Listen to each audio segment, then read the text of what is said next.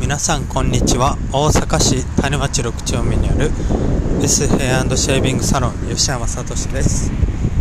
このチャンネルでは僕の日々の日常から気づいたことなどを配信しております。はい。今日はですねすいません。今日今自転車こぎながらあのワイヤレスのイヤホンで喋ってるんですけどもどうやろ風の音とかめっちゃ聞こえるんかな多分。うるさいかもしれないですけど。今日はちょっと自転車で帰りながら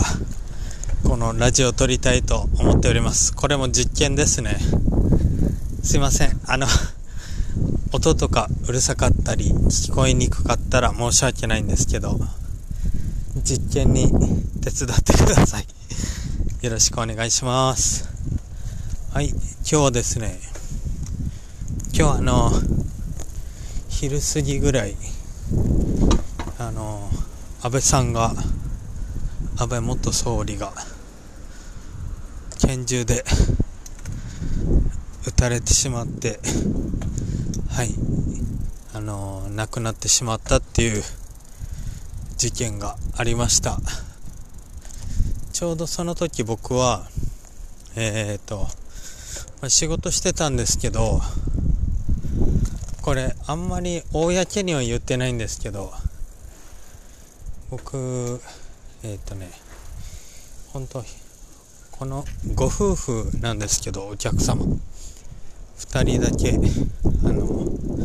出張出張っていうかえっ、ー、とね送迎付きで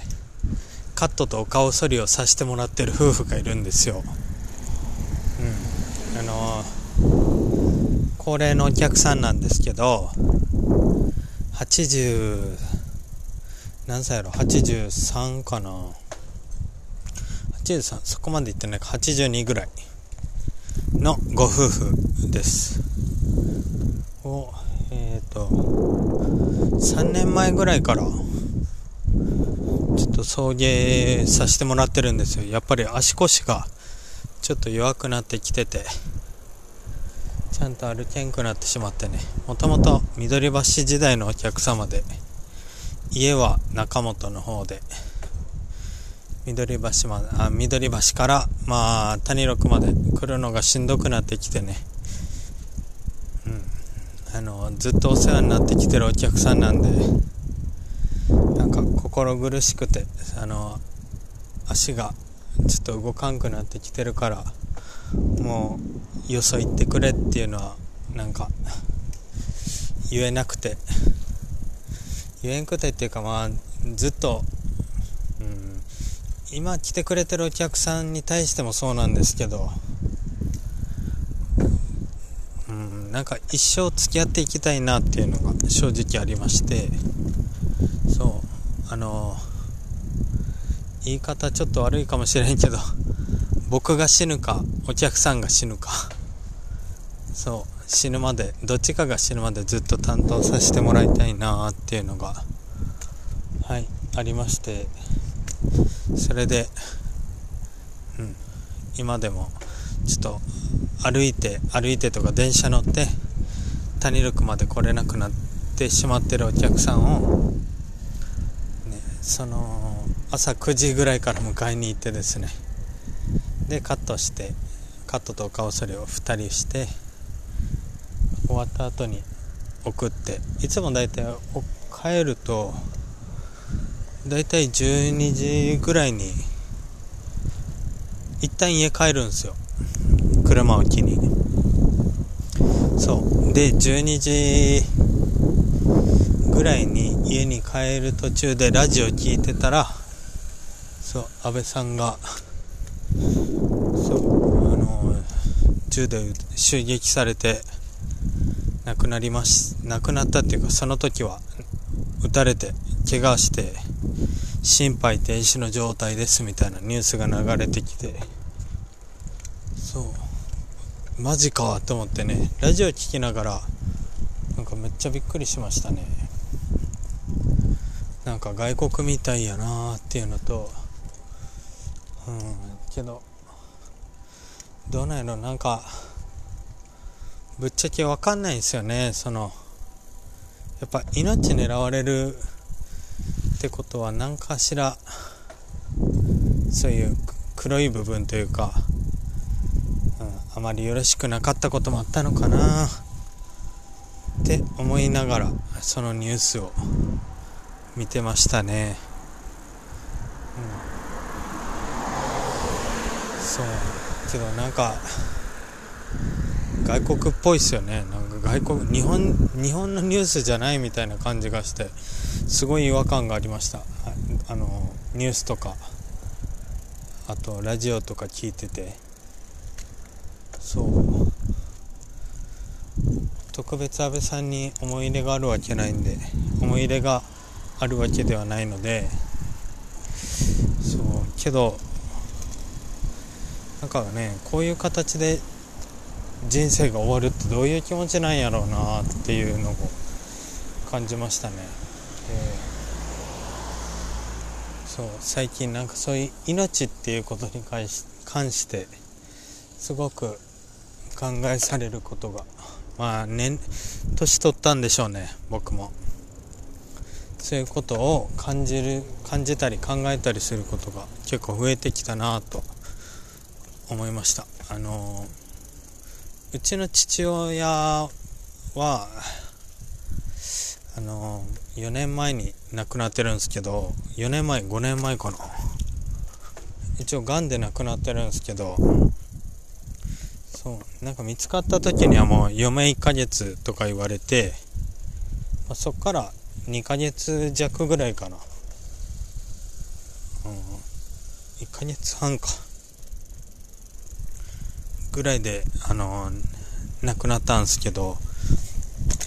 なんかそういう自分のなんやろ人生の終わりが近づいてきてるっていうのと急に死ぬのってどっちが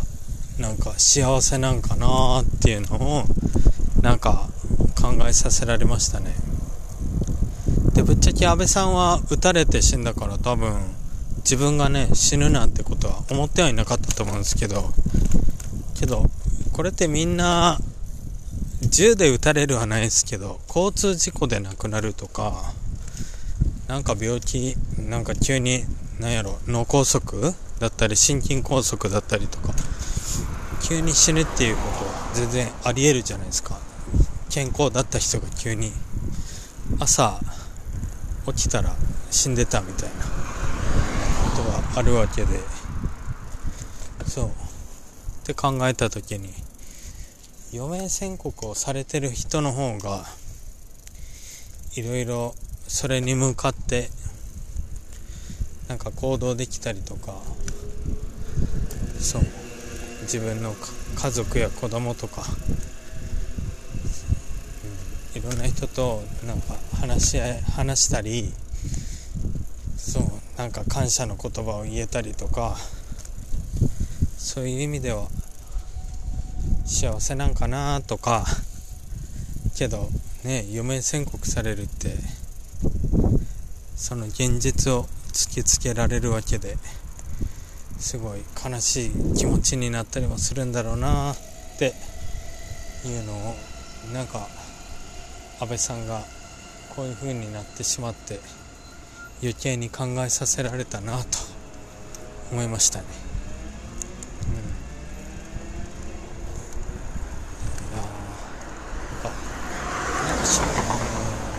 ん。安倍さんのこと特別好き好きっていうわけじゃなかったけどやっぱショックはショックですね。なんか日本でこんなこと起こんねんなと思って、うん、そう。でそういうのをねいろいろ考えた時にやっぱり自分の人生人生をその後悔しないように生きていきたいなっていうのが僕の中ではあってやりたいことをなんかやるとか行きたいところに行くとか、そうそういうのをなんかお金が理由でできないとかじゃなくてなんかそういう後悔して人生が終わりたくないなーっていうのを最近すごい考えさせられます。最近で言うと僕はやりたいこと基本やりたいことめっちゃ多いんですよ。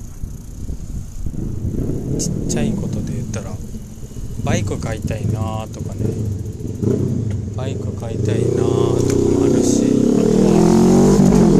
はバイク買いたいって言ってからめっちゃうるさいバイク通った。そうバイク乗りたいとか。バイクってめっちゃ趣味の要素多くないですか？家族であの家族とどっか出かける時にバイクなんて絶対ありえないですし。そう。そうそうバイクってなんか趣味の要素めっちゃ強いなと思ってるんですけどそうバイクなんか大きいバイク乗りたいな久しぶりにって思うのとあとはなんかやりたい仕事やりたいなんか僕これあんま言ってないんですけど今度全然物件とかも見つかってないけどあの新しく家買ったらそこの下でパン屋さんやりたいなってってめっちゃ思ってるんですよね。そう美容師辞めるわけじゃないんですけど家の下でパン屋をやって義理のお母さんとまあうちの奥さんと僕と子供とあとお友達とかでなんかのんびりパン作りながらパンを売っていけたらいいなーって。そうメインは美容師なんですけどメインは美容師なんかななんか美容師がメインの仕事じゃなくて趣味みたいになったら一番理想なんですけどね。まあけど今の目標はパン屋さんやりたいなっていうのがあってそう。そういうこと考えてますね最近は。自分の人生を後悔しないように。好きなことやって楽しんで、うん、やっぱ人生楽しんだもん勝ちやなって思います。そう。だから安倍さん楽しんでたんかなみたいな。友達でも何でもないけど。楽しんで後悔してなかったらいいよなとは思いますけどね。後悔してるでしょうね。多分あの人もう一回総理大臣多分やりたかったんちゃうかなとか思うし。まあその辺は僕がダラダラ喋ってても答えはないんで。はい。すいません。今日自転車乗りながらなんで多分雑音とかめっちゃ風の音とかめっちゃうるさかったと思うんですけど。はい。いつも聞いてくれてありがとうございます。それじゃあまたね。